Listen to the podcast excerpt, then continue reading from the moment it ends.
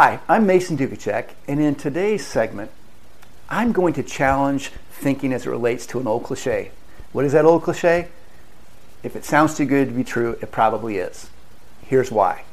Businesses, when the economy gets tight and times are tough, become much more competitive. And when they become much more competitive and they recognize the lifetime value of a client, not just the profit from a one time purchase or short term transaction, when they look at the lifetime value of a client, they are willing, and a lot of them are a lot are willing to do a lot more than you might expect to earn your business.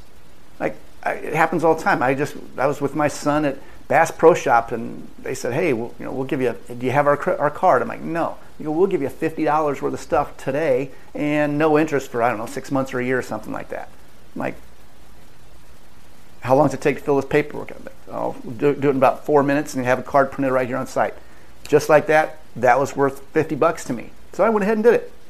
And the interest, nice bonus. But they might not even make anything off me for the first year. But you know what? If I keep that account, they, they're going to get their money over the next 10 years from me that they wouldn't have gotten otherwise.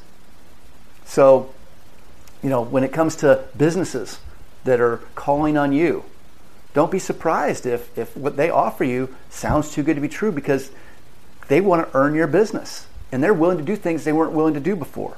They understand the lifetime value of having you as a customer.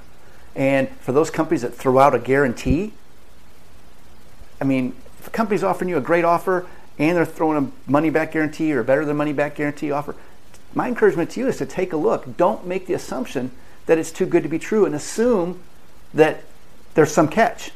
There may or may not be, but to, to not dig deeper and to give that company a chance may be a mistake on your part. So that's my encouragement to you, and I hope it helps.